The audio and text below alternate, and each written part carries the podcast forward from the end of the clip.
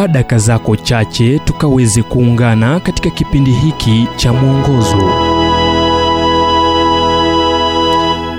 Tuangazie kuamua kinachofanyika kwa rasilimali zako.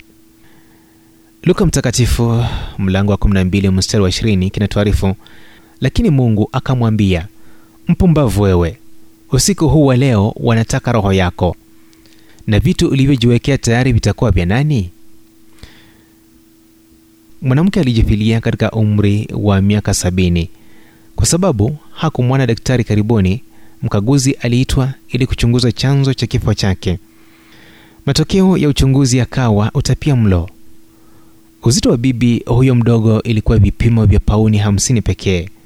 Majirani walisema alikuwa ameomba chakula kutoka kwao wakati mwingine akienda mlango kwa mlango. Duka moja la jeshi la wokovu lilimtambua. Hapo ndipo aliponunua nguo zake ambazo tayari zilikuwa zimetumika. Wachunguzi walikwenda mahali alipoishi bibi huyo walieleza mahali hapo kama chumba cha nguruwe moja ya sehemu chafu ambazo wamewahi ona.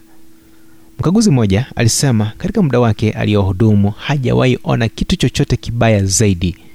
Vitu vya bibi huyo vilipochunguzwa funguo mbili za vyumba vilivyokuwa na nakala za benki tofauti zilipatikana wakati ulipofungua stakabadhi za mali zilipatikana pamoja na zaidi ya pauni 8 pesa taslimu.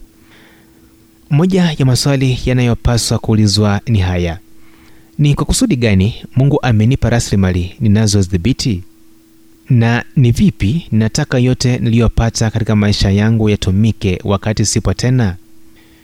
Yesu alielezea hadithi ya mtu aliyeishi kana kwamba hatawahi kufa ambaye mungu alimwita mpumbavu lugha yenye nguvu. Hata hivyo watu wengi huchagua kudharau swala zima na kwa kushindwa kutekeleza wajibu rasilimali zao zinatwaliwa na serikali au kwa ushuru ulioridhiwa au zinakwenda kwa jamaa ambaye hawakumjua.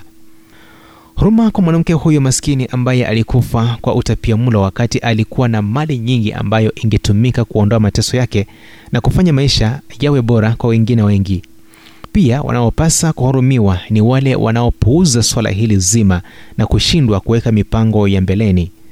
Jinsi ambavyo wengine huiweka toa wakati ungali hai ili ujue inakokwenda.